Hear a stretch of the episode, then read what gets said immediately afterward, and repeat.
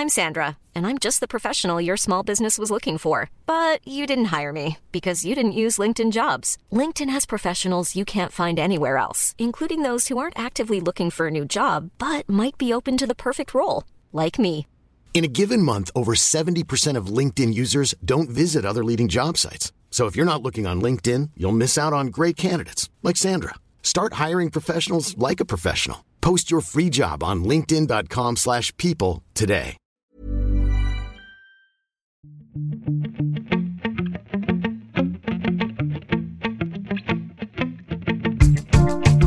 Salut, c'est Thomas Rozek.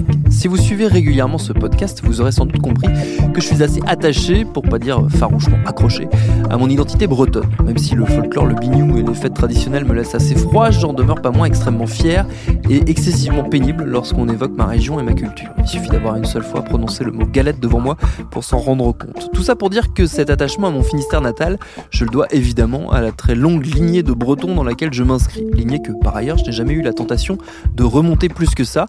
Pourtant c'est très très à la mode, surtout depuis que la généalogie à l'ancienne a été supplantée par les tests ADN récréatifs, ces kits vendus par des entreprises américaines pour la plupart, qui proposent moyennant finance de vous livrer une cartographie de vos ancêtres sous forme de pourcentage. Ça peut paraître gentiment inoffensif, mais ça ne l'est pas tant que ça. D'une part parce que confier ces données génétiques à des boîtes privées, ça n'est pas sans risque, et d'autre part parce que derrière, ce business florissant joue à fond sur l'obsession identitaire assez peu réjouissante qui caractérise notre époque et dont on va sonder à notre façon les ressorts avec notre épisode du jour. Bienvenue dans Programme B.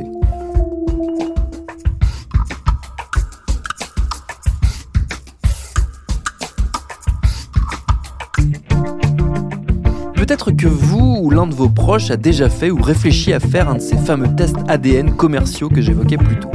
Savoir que si ces entreprises qui les vendent sont basées hors de France, c'est parce que la pratique n'est pas légale chez nous. Enfin, pas encore, puisqu'elle pourrait être autorisée en partie si elle est incluse dans le projet de loi bioéthique qui est attendu cet été. De toute façon, avant de choisir à quelle entreprise on confiera le soin de disséquer notre ADN, il faut d'abord se décider à se lancer, car la démarche soulève des tas de questions. Cette phase de doute, c'est celle que traverse en ce moment Fanny, une amie d'amis que je suis allé voir pour qu'elle me raconte comment elle s'était retrouvée sur le point de franchir le pas. En fait, ça m'a mis la puce à l'oreille. euh, après que je me sois rendu compte par divers recoupements que peut-être, peut-être, j'avais des origines espagnoles. Sachant que c'est euh, rationnellement euh, assez improbable puisque je viens de, familles d'agriculteurs ancrées dans, le nord de la France qui ont a priori peu bougé dans, leur vie si on remonte à plusieurs générations. Euh, en fait, moi, plusieurs fois, on m'a demandé si j'étais espagnole. Il y a plusieurs personnes dans, dans ma vie qui sont arrivées vers moi pour me parler en espagnol en pensant que j'étais espagnole. Et ce qui m'a vraiment euh, donc mis la puce à l'oreille, c'est euh, une fois mon grand-père maternel m'a dit que quand il était petit, son instituteur lui avait dit Toi, avec ta tignasse et tes cheveux noirs, tu as forcément des origines espagnoles. Ça, donc, dans le Nord, sachant que le Nord a, a été sous domination euh, espagnole par les Flandres, donc là, je parle d'il y a très très longtemps, euh, vers le 15e, 16e siècle.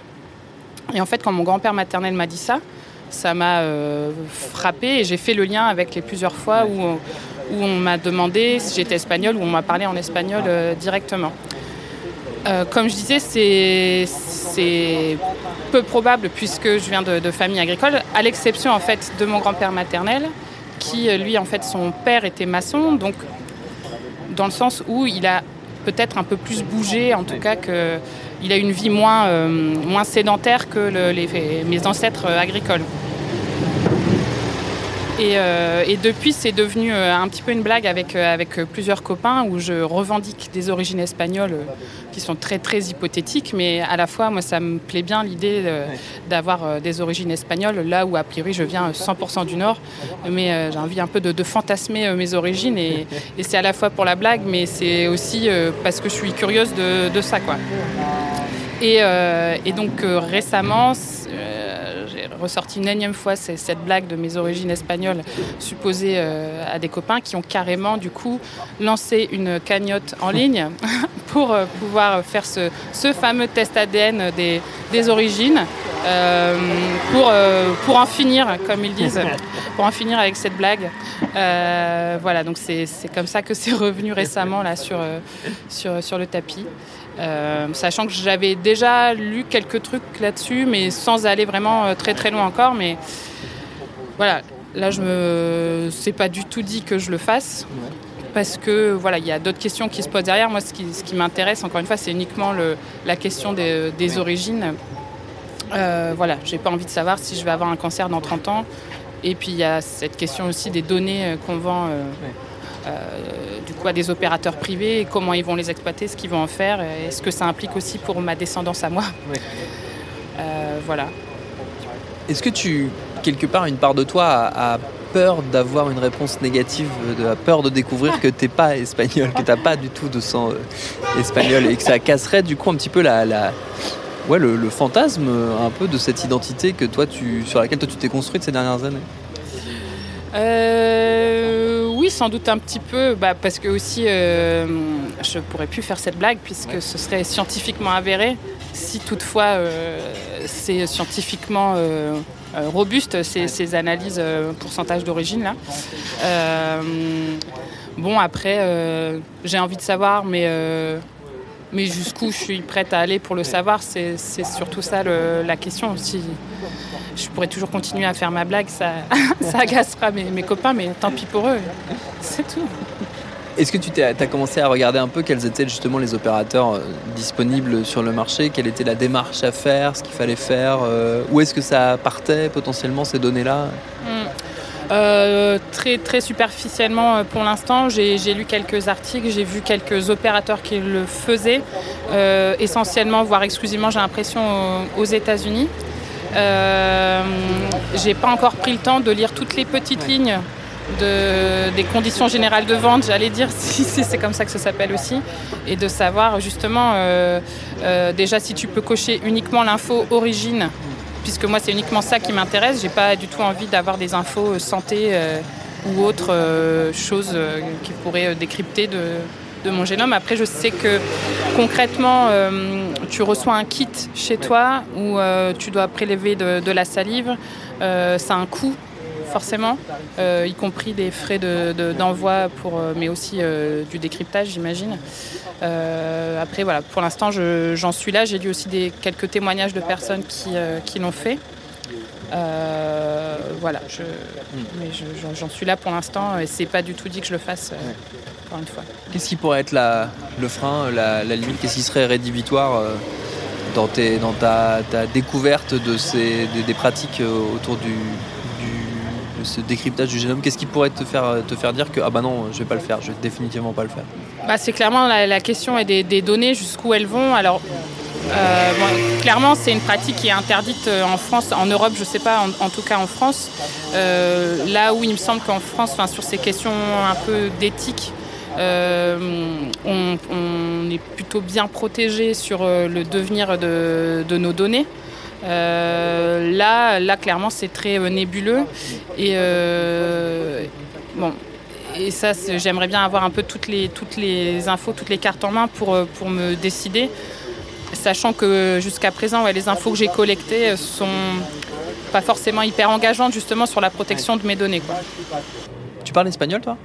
Un poquito L'assimilation, c'est pas encore ça. Claro que si.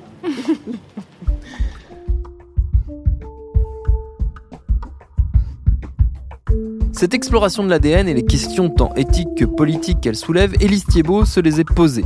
Elle est journaliste, autrice, on la connaît surtout pour ses travaux sur les règles. Son prochain livre s'appelle Mes ancêtres les Gauloises, il sortira aux éditions de la découverte début septembre et il démarre justement par la découverte du business des gènes. J'ai demandé à Élise comment elle s'était retrouvée à plonger là-dedans.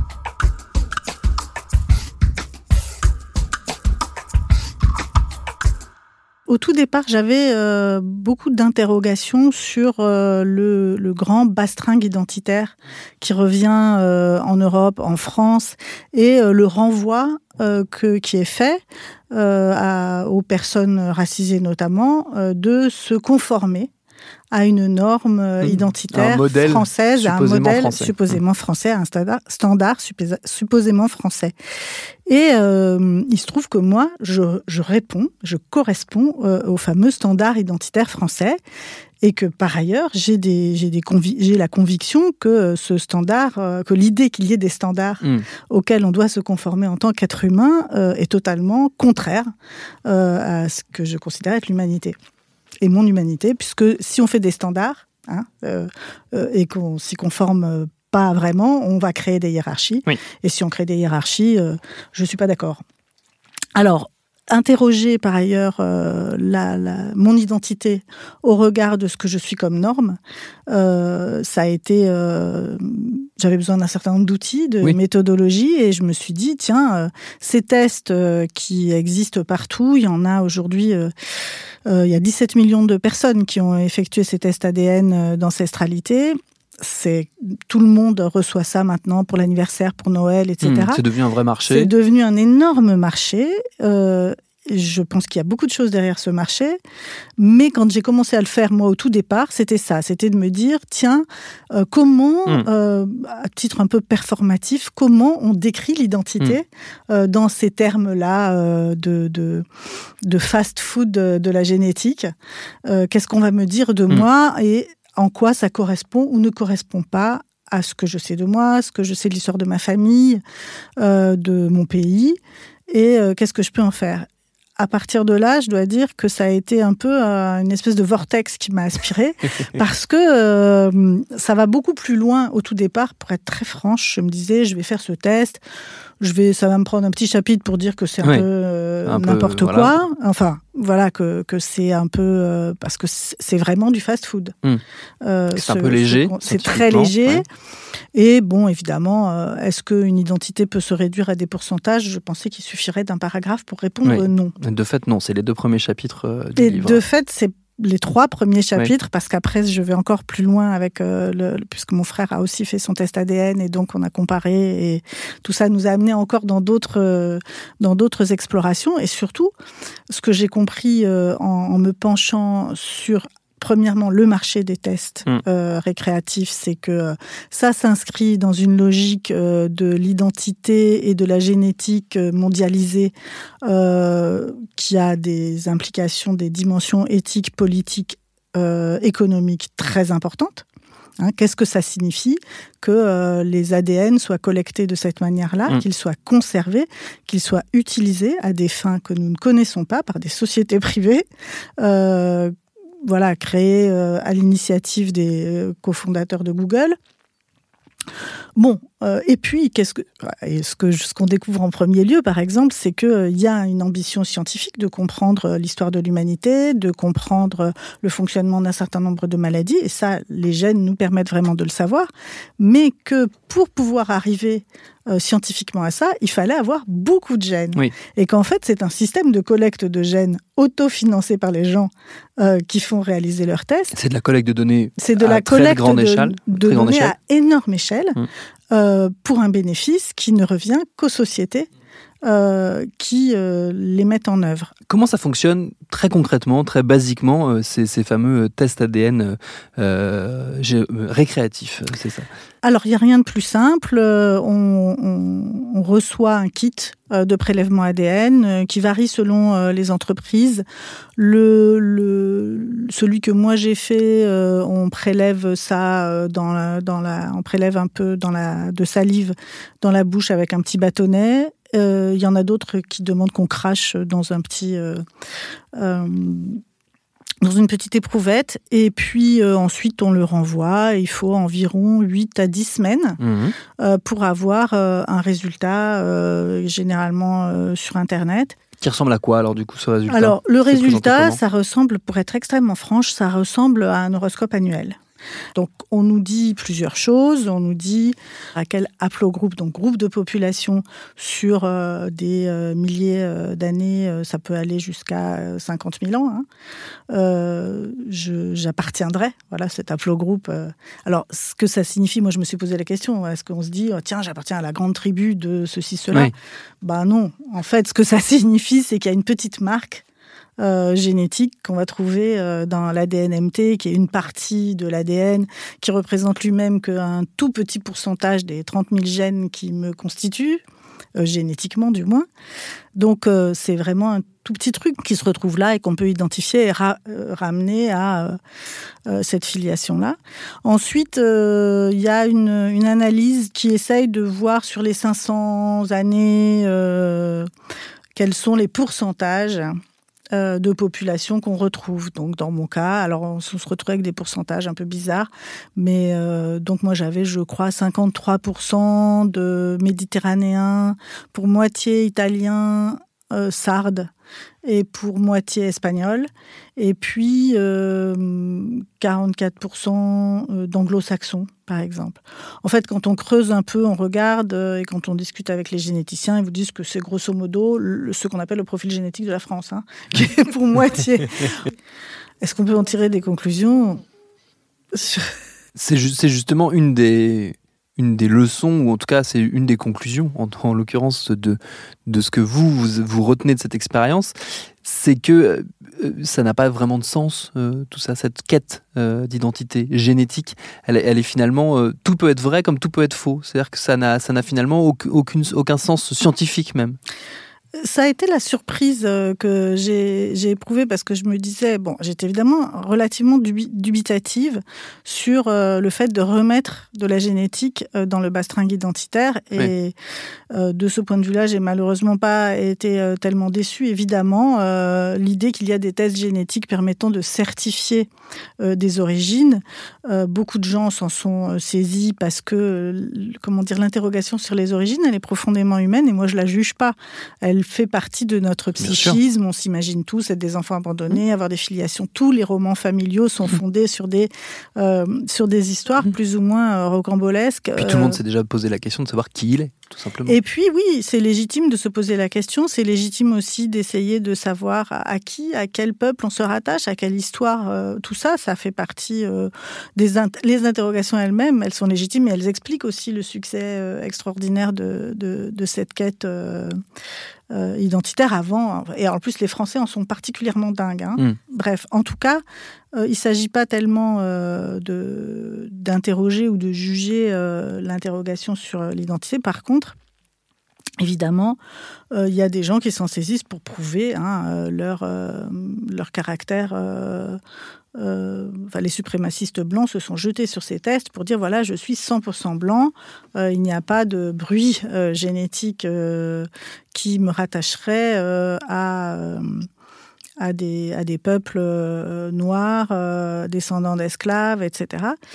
alors évidemment, c'est pas tellement encourageant que on en arrive à cette situation où on, enfin moi, je, ne vois pas ça euh, avec beaucoup de tranquillité, mhm. euh, qu'on en arrive à, vouloir démontrer euh, de, qui et de quoi on descend. Enfin, je, dis un peu, est-ce que après ce qu'a fait le nazisme à l'Europe, on va pouvoir se dire ah chouette la génétique, je, je, me balade dans mes gènes comme un petit chien qui s'égaye dans le jardin. Non, franchement, il faut quand même qu'on ait une certaine euh, des interrogations éthiques sur ce qu'on fait de ça. Hmm. Et, et de ce point de vue-là, les réponses sont pas très bonnes, les, y compris des grands généticiens professent euh, des euh, convictions racistes. Et c'est très troublant parce que comme ils sont des, au début, on se dit ce sont des scientifiques, la science est neutre, hmm. elle n'est pas politique. Maintenant, c'est pas vrai. En l'occurrence, on a des généticiens qui ont fait, enfin, qui pensent avoir fait la démonstration que le racisme est une erreur. Hein. Euh, c'est euh, euh Cavelli Sforza qui, qui, dit ça. Il dit le racisme est une erreur. Oui. Et puis, euh, il y a Watson qui dit Moi qui suis généticien, je pense pouvoir prouver qu'il y a une infériorité génétique chez les personnes noires. Enfin, je veux dire, il y a un truc de surréaliste. Vous êtes à 44% anglo-saxons. Ça veut dire quoi? J'aime le thé. Euh, voilà, tous les gens disent Oh, je savais pourquoi j'aimais la paella. C'est parce que j'ai. Sincèrement, ça n'a aucun, ça aucun sens. Ça, ça n'a aucun sens. Mm. Mais se demander qui on est en tant qu'espèce, quels sont nos rapports avec les autres, qu'est-ce qui fait euh, qu'on se retrouve, qu'on se reconnaît, euh, qu'est-ce, y compris qu'est-ce que ça signifie, et ça c'est la deuxième partie de mon livre, mais qu'est-ce que qu'est-ce qui, où on se sent français, pas français, où on se, enfin, que nous disent nos histoires et nos romans familiaux Est-ce que leur, enfin, et c'est intéressant de se le raconter. C'est intéressant de s'interroger là-dessus mm. et de voir aussi en quoi ça correspond ou non. Et c'est intéressant, et on devrait poser davantage la question aux gens qui le font, euh, c'est que ça ne correspond jamais à ce qu'on s'imaginait. Et ça veut dire quoi? Ça veut dire que la vérité, c'est nous qui l'avons. Et que se raconter euh, nos histoires euh, dans leur singularité, c'est le seul antidote à un roman national qui veut faire de nous des standards. Nous ne correspondons pas à des standards pour une raison très simple. Nous sommes des individus et des êtres humains et pas des objets manufacturés. Hmm. Et la grande, le, le, grand reproche que je ferais à ces, tests génétiques, c'est qu'en fait, ils considèrent l'être humain comme un objet manufacturé. Ça, c'est hmm. vraiment grave. Et qui a une composition comme on lirait la composition de l'étiquette d'un, vêtement avec 30% euh, de coton et 50% de lin. Euh, il y a, derrière tout ça, il y a aussi quelque chose qui m'a toujours euh, interrogé, c'est l'emballage de, de ces, ces, tests, c'est-à-dire la, la, la, façon dont ils sont présentés au monde extérieur. Il y a eu énormément de vidéos, énormément de choses qui ont circulé sur les réseaux sociaux notamment, ça a eu beaucoup de succès, euh, des choses à la fois dans les médias et des choses plus commerciales euh, directement, où on, on, déploie une ambition très euh, pacifique, pacifiste, de dire, regardez, grâce à ces tests, on va enfin avoir la preuve scientifique, pour le coup, que nous sommes tous frères, que nous sommes tous égaux, parce que finalement, on est tous issus de mélange et tout ça. Regardez cette vidéo avec ce grand leader raciste qui découvre qu'il a 10% de sang afro-américain, voilà, qui sont des choses qu'on a pu beaucoup voir. mais derrière cette apparente euh, bienveillance et cette apparente volonté de pacifier les relations entre les gens, il y a à la fois une démarche commerciale, on l'a dit, mais il y a quand même une démarche identitaire, un ressort identitaire qui est extrêmement fort. Moi, c'est toujours ça qui m'a qui m'a interrogé. Il y a une vraie contradiction dans tout ça.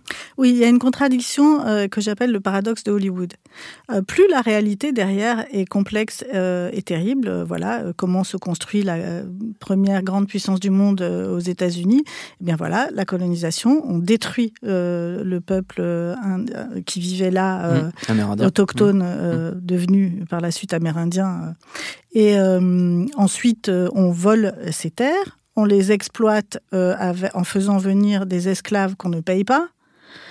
Franchement, en quelques siècles, c'est facile de devenir la plus grande puissance du monde.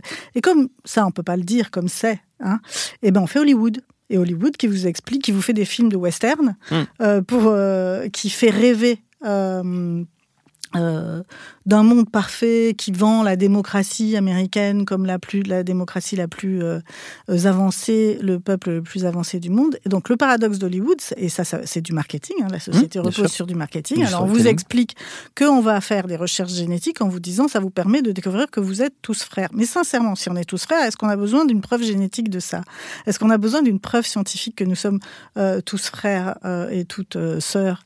Non en vérité Parce que ça, c'est des questions politiques.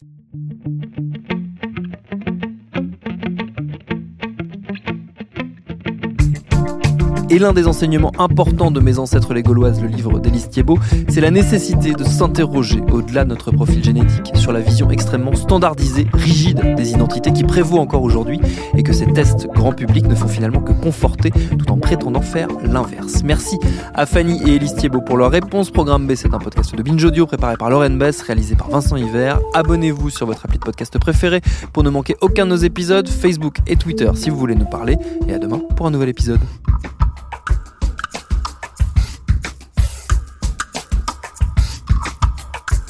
Binge.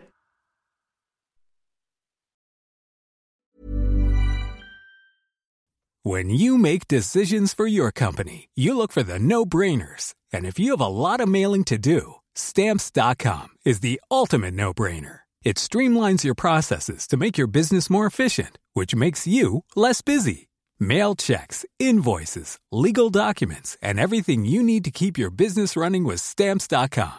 Seamlessly connect with every major marketplace and shopping cart. Schedule package pickups and see your cheapest and fastest shipping options from different carriers. With rates up to 89% off USPS and UPS rates. And with the Stamps.com mobile app, you can take care of mailing and shipping wherever you are. Make the same no-brainer decision as over 1 million other businesses with stamps.com. Sign up with code program for a 4-week trial plus free postage and a free digital scale. No long-term commitments or contracts.